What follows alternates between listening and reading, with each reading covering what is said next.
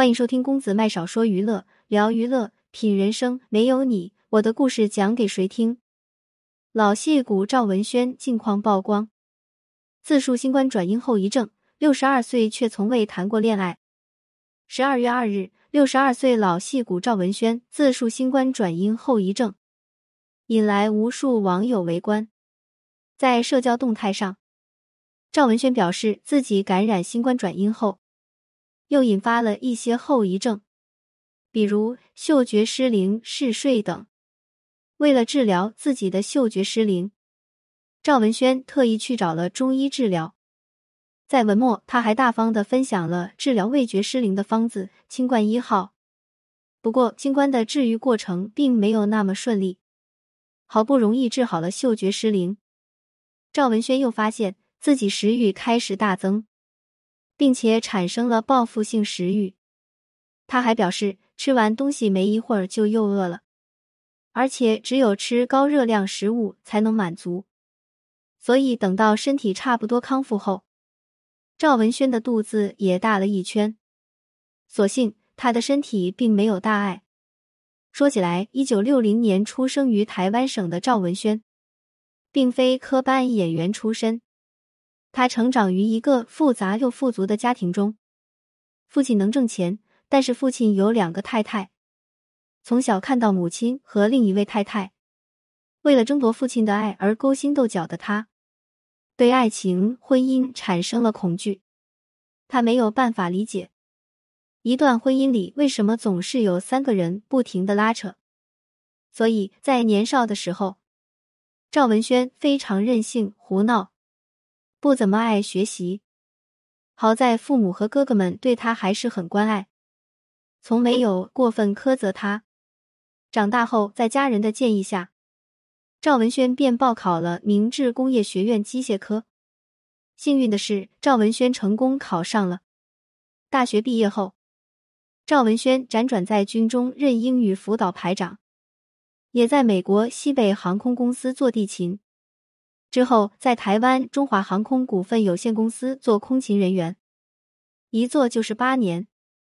能够做空姐，也足见赵文轩年轻时候的颜值有多高。不过那时候的赵文轩也没有想过自己要一辈子凭借颜值来吃饭。一九九二年，他在无意中看到一条演员招聘广告，广告里面写了一个条件，要求演员会讲英语。赵文轩一看自己好像很符合嘛，于是他就去报名了。本来只是抱着试试的心态，没想到他因为会说一口流利的英语，被李安相中了。没有任何表演经验，全靠摸索和李安的提点，赵文轩出演了自己的第一部人生电影《喜宴》。《喜宴》这部电影最终入围了奥斯卡最佳外语影片。赵文轩也因此一举成名，正式踏入演艺圈。那一年他已经三十二岁，有了这部电影做敲门砖，赵文轩同时获得了更多的资源和机会。一九九四年，李安执导电影《饮食男女》，赵文轩再次被邀请参演。此后，关锦鹏导演的《红玫瑰与白玫瑰》，张婉婷的《宋家皇朝》，李少红执导的《雷雨》。都有赵文轩的身影，他是游走于老婆与情人之间的童振宝，他是一心为了中华的孙先生，他也是自私自利、意志薄弱的周家大少爷周平。没有接受过正规的表演，赵文轩竟然在演员这条道路上越走越宽。一九九九年，他与李少红再度合作，在电视剧《大明宫词》中，一人分饰两角。分别出演拥有无限权力欲望的花花公子张易之和温文尔雅的薛少。都说《神雕侠侣》中郭襄已与杨过舞终身，太平公主和薛少又何尝不是如此？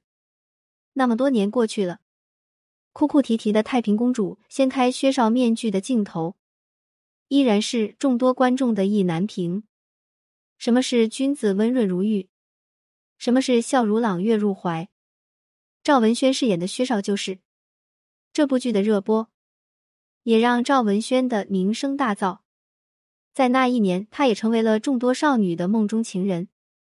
此后的赵文轩戏约不断，在台湾、大陆两岸逐渐走红。他演得了伟人，也演得了负心汉王国军。